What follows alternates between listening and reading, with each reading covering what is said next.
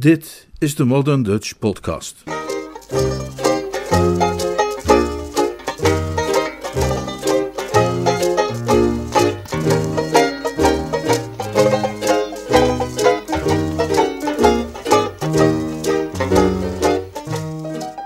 Het meisje in de taxi. Een roman van P.G. Woodhouse. Vertaald en voorgelezen door Leonard Beuger.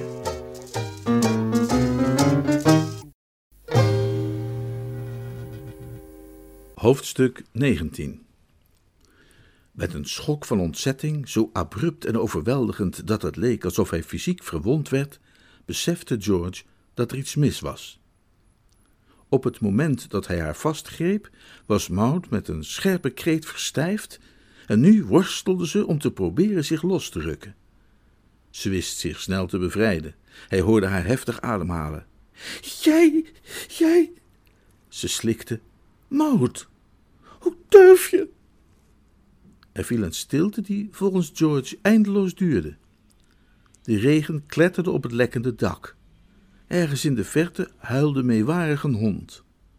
De duisternis drukte zwaar op hem als een deken en verstikte zijn gedachten. Goedenavond, Mr. Bevan. Haar stem was als van ijs. Ik had niet gedacht dat, dat u dat soort man was. Ze liep naar de deur en toen ze die bereikte, kwam George uit zijn verdoving. Met een schok kwam hij weer tot leven en rilde van top tot teen. Al zijn verschillende emoties waren tot één emotie geworden: een koude woede. Blijf staan!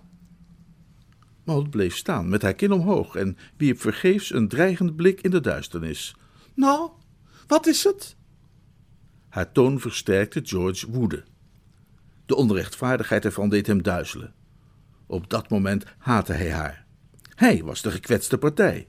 Hij was het, niet zij, die was misleid en belachelijk gemaakt. Ik wil iets zeggen voordat je gaat. Ik denk dat we maar beter niets meer over kunnen zeggen. Dankzij de opperste zelfbeheersing weerhield George zichzelf ervan iets te zeggen, totdat hij mildere woorden kon kiezen dan de woorden die hem naar de lippen welden. Ik dacht van wel, zei hij met samengeklemde tanden. Mauds woede ging enigszins over in verbazing. Nu de eerste schok van dat ellendige moment voorbij was, probeerde de kalmere helft van haar geest de woedende helft te sussen door erop te wijzen dat George slechts heel even een korte misstap had begaan en dat een man misschien voor een enkel dol ogenblik zijn hoofd zou kunnen verliezen en toch in wezen een heer en een vriend blijven. Ze bracht zichzelf weer te binnen dat deze man haar ooit uit de problemen had geholpen en nog maar een dag of twee eerder zijn leven had geriskeerd om haar voor verlegenheid te bewaren. Ze nam aan dat toen hij haar toeriep te blijven staan, zijn betere gevoelens waren teruggekeerd en ze had zich al voorbereid om met waardigheid een gebroken, gestotterde verontschuldiging aan te horen. Maar de stem die zojuist met een scherpe, bijtende intensiteit had gesproken, was niet de stem der vroeging. Het was een erg boze man, geen berouwvolle man, die haar bevolen had, en niet gesmeekt, om te blijven staan en naar hem te luisteren. Nou, zei ze opnieuw, op koele toon dit keer. Ze kon zijn houding onmogelijk begrijpen. Zij was de gekwetste partij. Zij was het, niet hij, die haar vertrouwen had geschonken en dat verraden had gezien. Ik zou het graag even willen uitleggen. Spaar me uw verontschuldiging. George knarste in het duister met zijn tanden. Ik heb niet de minste intentie me te verontschuldigen. Ik zei dat ik het graag wilde uitleggen. Als ik klaar ben met uitleggen, kun je gaan. Ik ga wanneer ik wil, vloog Maud op. Wat een onverdraaglijke kerel was dit. Er is niets om bang voor te zijn. Er zal geen herhaling plaatsvinden van het incident. Maud was verontwaardigd over deze monsterlijke misinterpretatie van haar woorden. Ik ben niet bang. Dan wil je misschien wel zo vriendelijk zijn om te luisteren. Ik zal je niet lang ophouden. Mijn uitleg is heel eenvoudig. Ik ben voor de gek gehouden. Ik lijk precies die boer in het toneelstuk, tegen wie alle anderen hebben samengezworen hem te misleiden door hem te laten denken dat hij een koning is. Eerst kwam er een vriend van jou, Mr. Bing, bij me op bezoek om me te vertellen dat jij hem had toevertrouwd dat je verliefd op me was. Maud hapte naar adem. Ofwel deze man was gek, ofwel Reggie Bing was het. Ze koos voor de beleefde variant. Reggie Bing moet zijn verstand hebben verloren. Ja, dat dacht ik eerst ook. Althans, ik dacht dat hij zich moest vergissen. Maar een man die verliefd is, is natuurlijk een optimistische dwaas. En ik was verliefd op jou sinds het ogenblik die ochtend dat je bij mij in die taxi stapte. Wat? Dus, na een tijdje, ging George verder, de onderbreking negerend, overtuigde ik mezelf er toch bijna van dat er nog steeds wonderen konden gebeuren en dat wat Mr. Bing mij verteld had waar was. Dus toen ook je vader bij mij langskwam en me precies hetzelfde vertelde, was ik werkelijk overtuigd. Het leek ongelooflijk, maar ik moest het wel geloven. Nu lijkt het erop dat om de een of andere ondoorgrondelijke reden zowel Mr. Bing als jouw vader mij voor de gek hebben gehouden. Dat is alles. Goedenavond. Moots antwoord was het laatste wat George of welke andere man dan ook had verwacht. Het bleef een ogenblik stil, maar toen barstte ze in lachen uit. Dat lachen ontstond door haar overspannen zenuwen, maar in de oren van George klonk het alsof ze zich werkelijk bijzonder amuseerde. Ik ben blij dat je mijn verhaal zo vermakelijk vindt, zei hij droogjes. Hij was er nu van overtuigd dat hij een hekel had aan dit meisje en alleen maar wilde dat ze voor altijd uit zijn leven zou verdwijnen. Misschien dat ik later ook de lollige kant ervan nog eens ontdek, maar op dit moment wordt mijn gevoel voor humor niet bepaald aangesproken. Mold slaakte een korte kreet. Oh, oh nee, het, het spijt me zo. Het spijt me zo, Mr. Bevan. Dat, dat was het niet. Dat was het helemaal niet. Nee, nee, echt hoor. Het, het spijt me ontzettend. Ik, ik weet niet waarom ik zo moest lachen. Dat was absoluut niet omdat ik er iets grappigs aan vond. Ik vind het juist heel tragisch. Er is, er is een vreselijke vergissing begaan. Dat heb ik gemerkt, zei George bitter.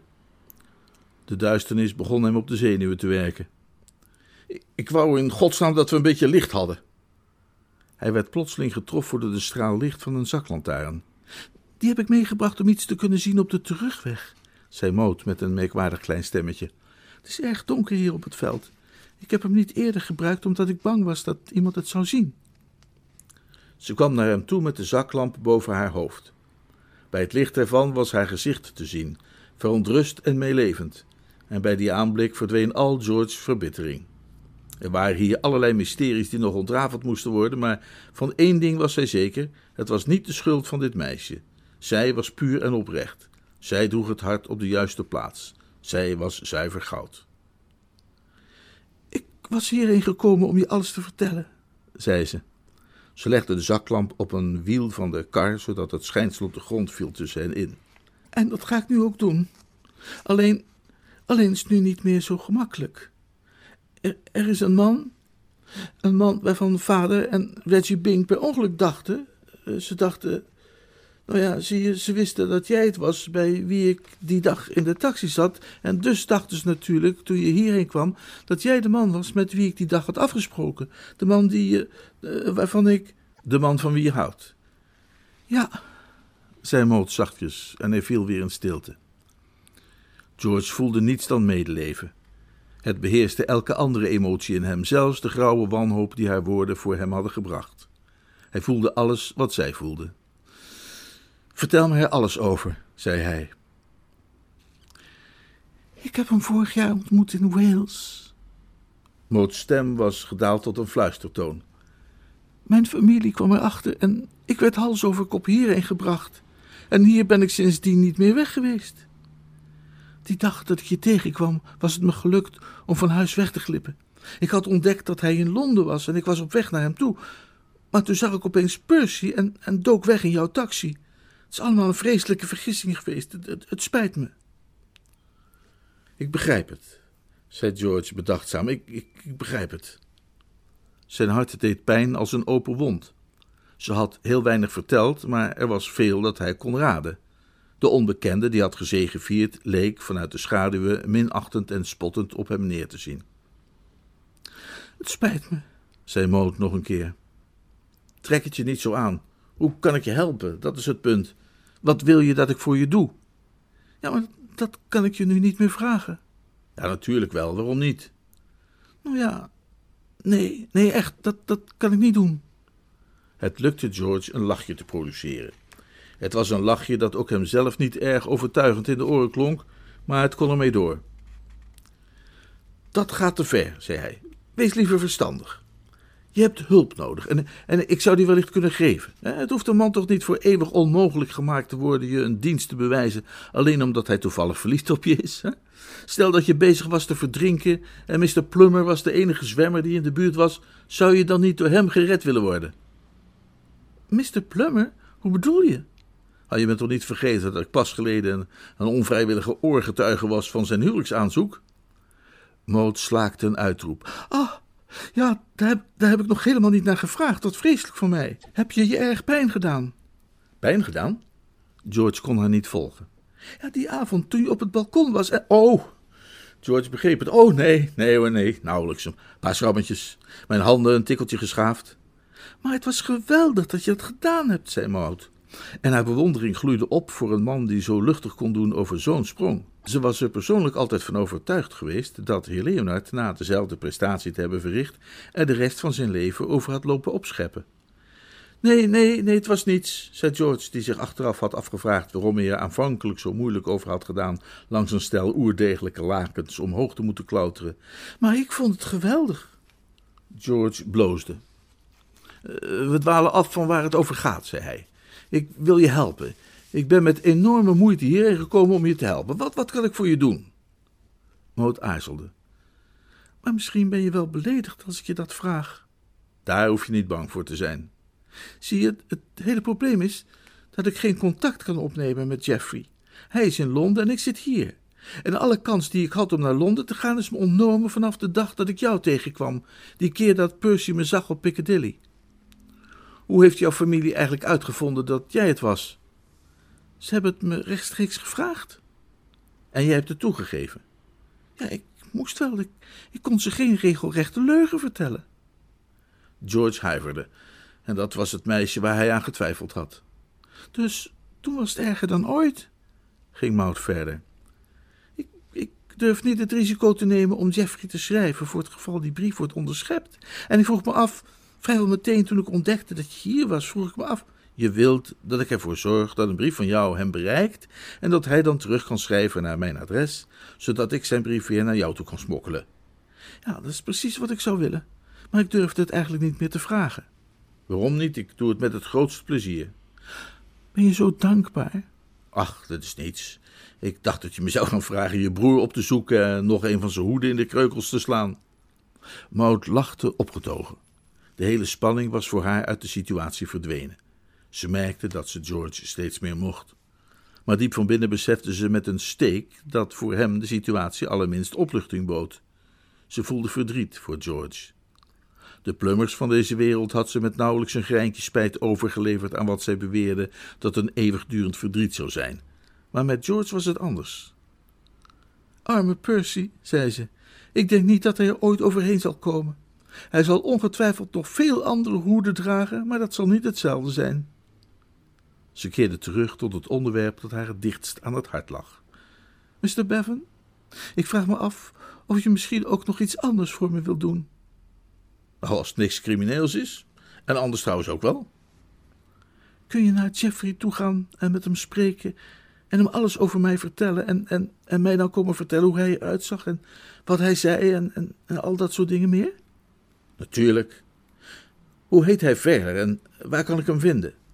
Oh, dat heb ik nog helemaal niet gezegd. Wat, wat dom voor mij. Hij heet Jeffrey Raymond en hij woont bij zijn oom, Mr. Wilbur Raymond, op Belgrave Square 11a.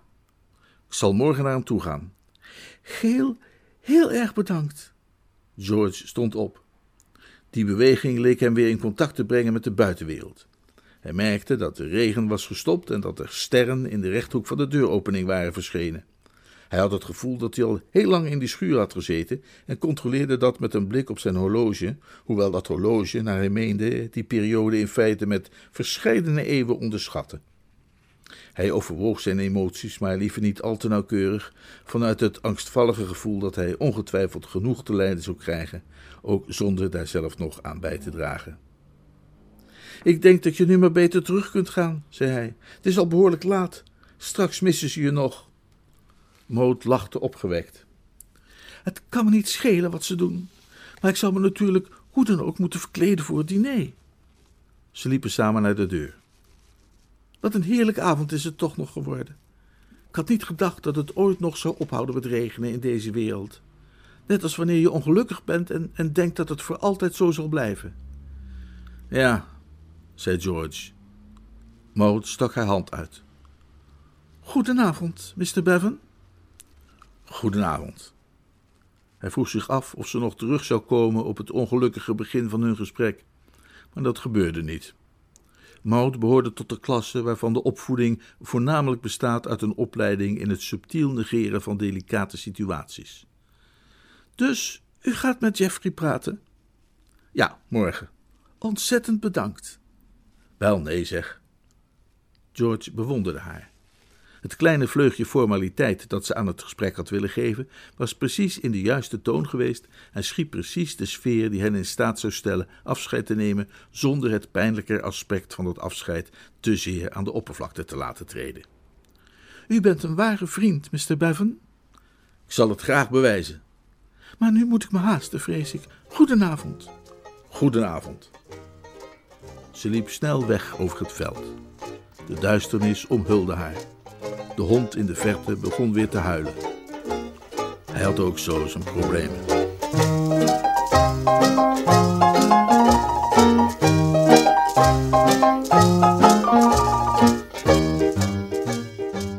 Hoofdstuk 20 Zorgen verscherpende blik. Pas in het uur van onze nood kunnen wij duidelijk zien dat die wereld van ons zo onvolmaakt is vanwege het feit dat de ellende gezelschap zoekt, maar dat heel zelden krijgt. Kiespijn is een onaangename kwaal, maar als kiespijn de standaardsituatie was in dit leven, als de hele mensheid vanaf de geboorte door kiespijn werd gekweld, dan zouden we het niet eens opmerken. Het is juist dat alle mensen met wie we in contact komen vrij zijn van kiespijn, waardoor die pijn als pijn wordt ervaren. En zoals het met kiespijn is, zo is het ook met onze zorgen.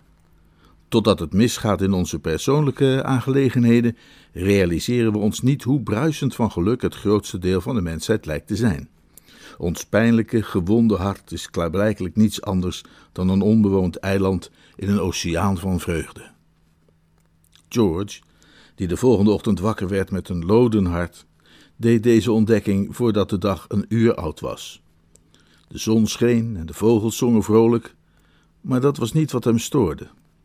De natuur blijft altijd ongevoelig voor menselijke ellende en lacht terwijl wij huilen.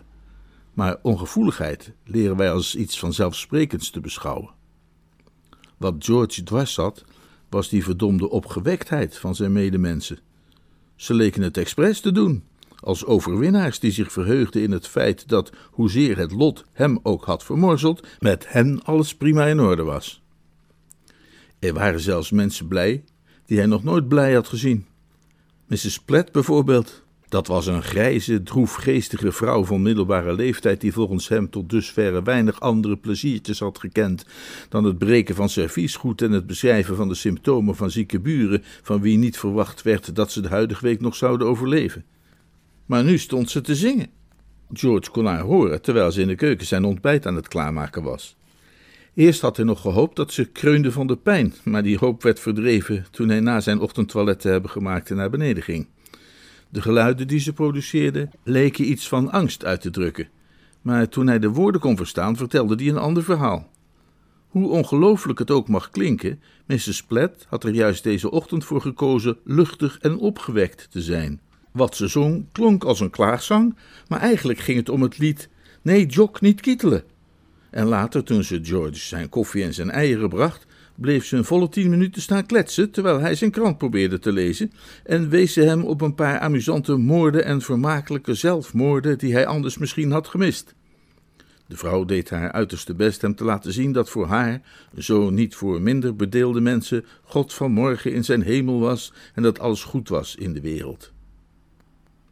Kort na het ontbijt kwamen twee buitengemeen jolig gestemde daklozen bij zijn huisje aankloppen om George, die ze overigens nooit hadden geraadpleegd met betrekking tot hun huwelijk, te vragen hen bij te staan in het onderhoud van hun vrouw en kinderen. Niets was zo zorgeloos en debonair geweest als het gedrag van die twee mannen. En vervolgens arriveerde Reggie Bing in zijn grijze raceauto, vrolijker nog dan alle anderen. Het lot had George niet scherper kunnen bespotten.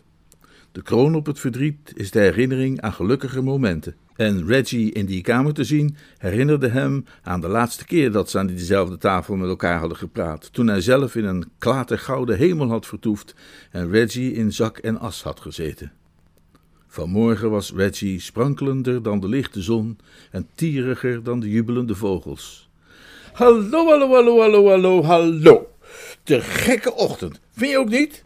Merkte Reggie op. De zonneschijn, de vogels, de, de absolute, hoe noem je het, van alles enzovoorts. En al dat soort dingen, als je begrijpt wat ik bedoel. Ik voel me als een kind van twee. George, die zich zo'n 98 jaar ouder voelde, kreunde inwendig. Dit was meer dan een mens geacht werd te kunnen verdragen. Zeg eens, ging Reggie verder, terwijl hij afwezig een boterham pakte en die begon te besmeren met marmelade. Het huwelijk, weet je wel, en al dat soort gedoe. Wat ik bedoel is, uh, wat zeg je daarvan? Geen slecht plan, al met al? Niet dan? Ja, toch? George rilde. Het mes werd rondgedraaid in de wonde. Het was al erg genoeg om een gelukkig man een boterham met marmelade te zien eten zonder hem over het huwelijk te horen praten. Hoe dan ook, hoe dan ook, zei Reggie, lustig kauwend, met volle mond, maar opgewekte stem. Ik waag de gok en ik ga vandaag trouwen. Vanmorgen, deze morgen, stap ik in het bootje. George schrok op uit zijn moedeloosheid. Wat? Absoluut, knabo. George wist nog wel hoe het hoorde. Oh, mag ik je dan hartelijk feliciteren? Dankjewel, beste kerel. En je feliciteert me niet zonder reden. Ik ben de gelukkigste kerel die er op de wereld leeft. En tot nog toe wist ik nauwelijks dat ik leefde. Maar, maar is dit niet nogal plotseling? Reggie keek hem een tikje verstolen aan. Zijn gedrag kreeg iets samenzweerderigs. Ja, en of dat plotseling is, en het kan ook niet anders dan plotseling. Hartstikke plotseling en barstens geheim. Als mijn moeder er ook maar iets van te horen zou krijgen, zou ze ongetwijfeld een aanvalsteam samenstellen en de plechtigheid met geweld beëindigen. Zie je, knul? Het is Miss Faraday met wie ik ga trouwen. En mijn moeder, de brave oude ziel, had eigenlijk andere plannen met Reginald. Het leven is iets heel raars, vind je ook niet? Ik wil maar zeggen, het is raar, weet je wel, weet je niet? Heel erg raar, beaamde George. Wie had een week geleden gedacht dat ik hier in deze toffe oude stoel zou zitten en jou zou vragen mijn getuige te zijn? Joh, een week geleden ken ik je niet eens.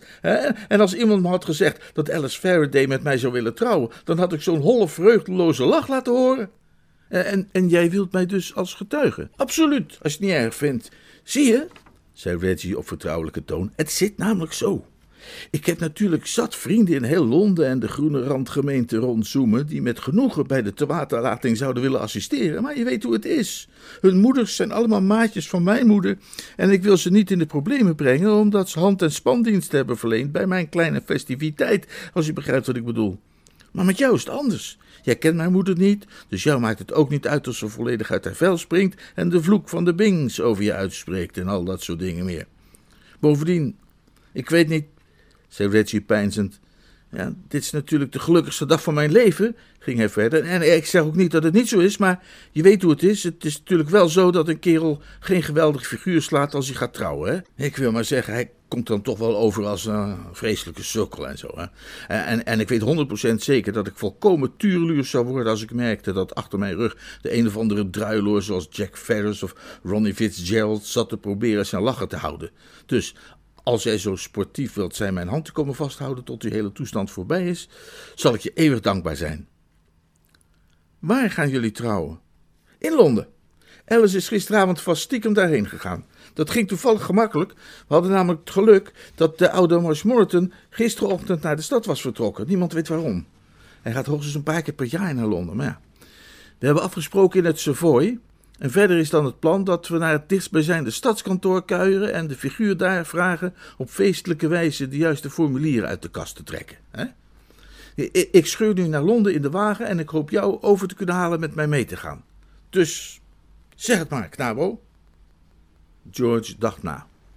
Hij mocht Reggie en er was geen speciale reden, voor zover hij kon bedenken, waarom hij hem in deze noodsituatie geen hulp en troost zou bieden. Het was waar, in zijn huidige gemoedstoestand zou het een marteling zijn een huwelijksceremonie te moeten bijwonen en als getuige nog wel. Maar dat mocht hem niet verhinderen een vriend bij te staan. Oké, zei hij. Goeie vent. Ik weet niet hoe ik je moet bedanken. Ik stuur toch je plannen niet in de war, hoop ik, of iets in die orde van grootte? Nee, helemaal niet. Ik, ik moest vandaag toch al in Londen zijn.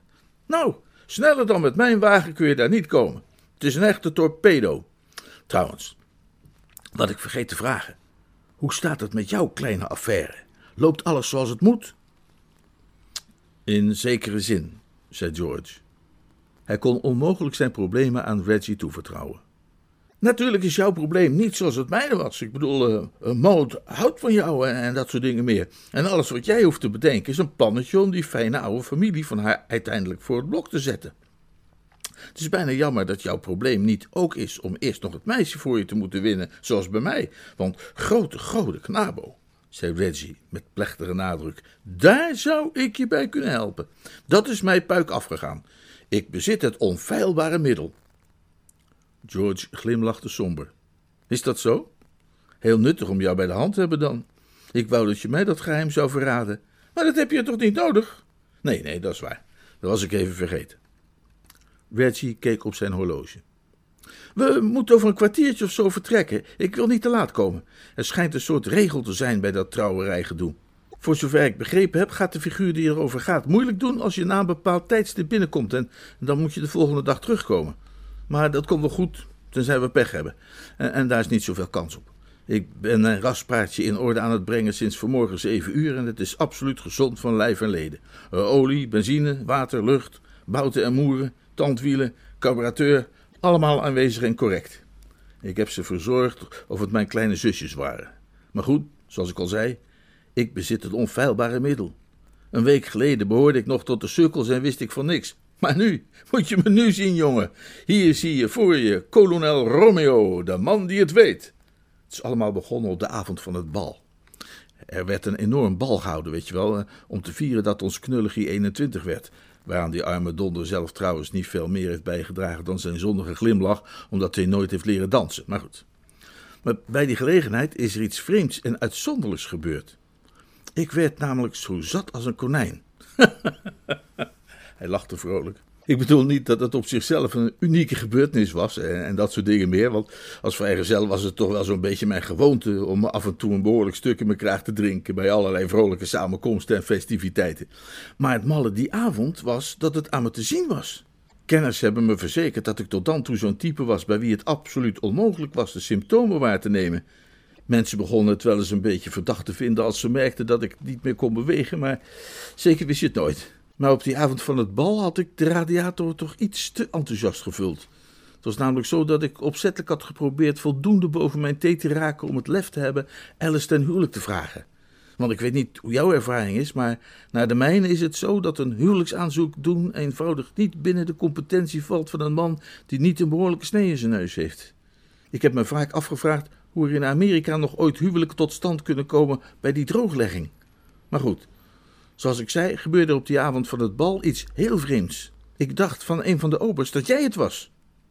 Hij nam een dramatische pauze om deze verrassende uitspraak goed te laten doordringen. En, zei George, was ik het ook? Nee, absoluut niet. Nee, dat was het rare juist. Maar hij leek op je als je tweelingbroer. Ik heb geen tweelingbroer. Nee, nee, ik snap wat je bedoelt, maar wat ik wil zeggen is dat hij eruit zag zoals je tweelingbroer eruit zou hebben gezien als je een tweelingbroer had gehad. Maar goed, ik wisselde een paar woorden met die kerel en tijdens dat gesprekje werd me al meteen duidelijk dat ik hem behoorlijk om had. Alice was erbij en die merkte het ook. En nu zou je denken dat hij dat van mij zou hebben afgeschrikt en zo, maar nee. Niemand had meer sympathie kunnen tonen. En na de hand heeft ze me zelfs toevertrouwd dat juist het feit dat ze mij in die geoliede toestand had gezien, voor haar de doorslag gaf. Wat ik bedoel is dat ze toen besloten heeft mij van mezelf te redden. Je weet hoe sommige meisjes zijn, echte engelen. Altijd erop gespitst zieltjes te redden en wat al niet. Neem maar voor mij aan dat de hoeksteen die avond definitief is gelegd. En dat is je recept. Jij raadt de aanstaande bruidegom dus aan een krat champagne in te slaan, een trouwambtenaar te reserveren en te beginnen met innemen. Voor de rest gaat het dan dus vanzelf, behalve misschien het versturen van de uitnodigingen. Reggie schudde zijn hoofd. Nee, nee, nee, nee, dat is pas het begin. Er is veel meer voor nodig dan dat. Er moet verder nog stevig aan gewerkt worden, begrijp je? Dat is waar sommige knabo's de fout in zouden gaan. En ik ben er vrij zeker van dat ik zelf ook de fout in zou zijn gegaan als er niet nog iets heel vreemds was gebeurd. Heb jij ooit een, uh, een hoe noem je dat, uh, gehad? Een, een, hoe heet het? Zoiets wat mensen soms krijgen. hoofdpijn? gokte George. Nee, nee, niet zoiets. ik bedoel niet iets wat je krijgt, ik bedoel iets wat je krijgt, als je begrijpt wat ik bedoel. De mazelen? Nee, een anonieme brief. Dat is wat ik probeerde te zeggen. Dat is helemaal. En, en, ik snap eigenlijk nog steeds niet waar die dingen vandaan kwamen. Maar juist vanaf dat moment kreeg ik een hele serie anonieme brieven. Van een of andere onbekende kerel die zijn naam er niet onder had gezet. Wat je bedoelt is dat die brieven anoniem waren, zei George. Absoluut, precies. En ik kreeg er soms twee of drie per dag. Elke keer als ik naar mijn kamer ging, lag er weer een op hem te wachten op de kleedtafel. Uh, beledigend, hè? Waren het aanstootgevende brieven? Dat zijn anonieme brieven meestal. Nee, deze niet, helemaal niet. Integendeel, er stond een hele reeks fantastisch goede tips in over hoe je te werk moet gaan als je een meisje wilt veroveren. Dat klinkt nou net alsof iemand je per post jiu-jitsu eh, lessen heeft gegeven. Ja, nee, maar dat waren echt fantastische tips. Echt ijzersterke adviezen, regelrecht uit de stal. Onschatbare tips zoals: maak jezelf op allerlei kleine manieren onmisbaar voor haar. Uh, bestudeer haar smaak enzovoort. Ik zeg je knul, ik vroeg me al gauw niet meer af wie me die adviezen stuurde, maar ik concentreerde me erop ze uit te voeren. Ze werkte als tovermiddelen. De laatste tip kwam gisterochtend en het was weer een topper. Het ging er helemaal over hoe een kerel die eigenlijk niet durft te werk moet gaan. De technische aspecten, weet je wel. Over dat je haar hand moet vasthouden en haar vertellen dat je eenzaam bent. En, dat je eerlijk en oprecht moet zijn. En, voor, vooral de rest door je hart laat dicteren. Heb jij wel eens om één kaart gevraagd om een Royal Flush rond te krijgen en toevallig de aas gekregen die je nodig had? Hm? Ik wel een keer, toen ik in Oxford was. En pot voor drie, deze brief gaf me precies hetzelfde gevoel. Ik heb niet geaarzeld, ben er blind voor gegaan. Ik was zo nuchter als een kalf, maar daar maakte ik me helemaal geen zorgen over. Iets zei me dat ik gewoon niet fout kon gaan. Het was alsof ik een put van 7,5 centimeter moest uitholen. Nou, en dat was het, weet je wel, weet je niet? Reggie trok een pijnzend gezicht. Potvol blommen. Ik zou nou echt graag willen weten wie de man was die me die brieven heeft gestuurd. Ik zou hem een geschenk willen sturen en, en, en bruidsuikers of zoiets, of een stuk van de huwelijkstaart. Hoewel er wel geen tijd zal zijn, neem ik aan, want we trouwen alleen voor de burgerlijke stand. Nou, je zou een krentenbol voor hem kunnen kopen, stelde George voor. Tja, maar ik zal nooit weten wie het was, vrees ik. Zullen we trouwens zo langzamerhand niet eens vertrekken? Zeg je, je, hebt er toch geen bezwaar tegen als ik onderweg zo af en toe wat zing? Hè? Ik ben zo ontzettend gelukkig, weet je. Ga je gang, zolang het niet in strijd is met de verkeersregels. Reggie dwaalde in extase nog wat doelloos door de kamer. Het is mal, het is mal, zei hij nadenkend. Ik herinner me opeens dat toen ik op school zat, ik vaak iets heb gezongen dat heette het trouwlied van wie was het? Uh, van, van Huppeldepup. Op bonte avonden en dat soort dingen. Leuk lied, je kent het vast ook wel. Het begint met ding, dong, ding, dong, of woorden van gelijke strekking. Vooruit, vooruit, wat ik ga trouwen vanmorgen. Ja, ik weet nog dat je dat morgen, vanmorgen een beetje moest uitrekken. Uh, verdomd lastig als je niet genoeg adem ontgaat van tevoren. Uh, des boeren huwelijkslied, zo heette dat. Ik, ik, wist dat het een of andere kerel was. En, en, en, dan ging het verder met, en de bruid is ergens en, en, en, die doet iets. Ik weet niet meer wat en waar. Nou ja, wat ik bedoel is, nu is het de morgen dat ik ga trouwen. Vreemd, hè? Mal, als je erover nadenkt, niet? Maar goed, het wordt later en later. Wat doen we? Gaan we? Ik ben er klaar voor. Zal ik wat rijst meenemen? Nee, dank je knul. Deksels gevaarlijk spul rijst. Erger dan granaatscherven. Heb je je hoed? Ben je er klaar voor? Ik wacht op jou. Vooruit dan maar met de pret, zei Reggie. Ding dong, ding dong, vooruit, vooruit, want ik ga trouwen vanmorgen. En de bruid... Potverdrie, ik wou dat ik me kon herinneren wat die bruid aan het doen was. Waarschijnlijk een briefje aan het schrijven dat ze van gedachten is veranderd en dat het feest niet doorgaat. Oh mijn god, riep Reggie uit. Kom op! I should hate you, but I guess I love you. You got me between the devil and the deep blue sea. You got me between the devil and a deep, the devil and a deep, the devil and a deep blue sea.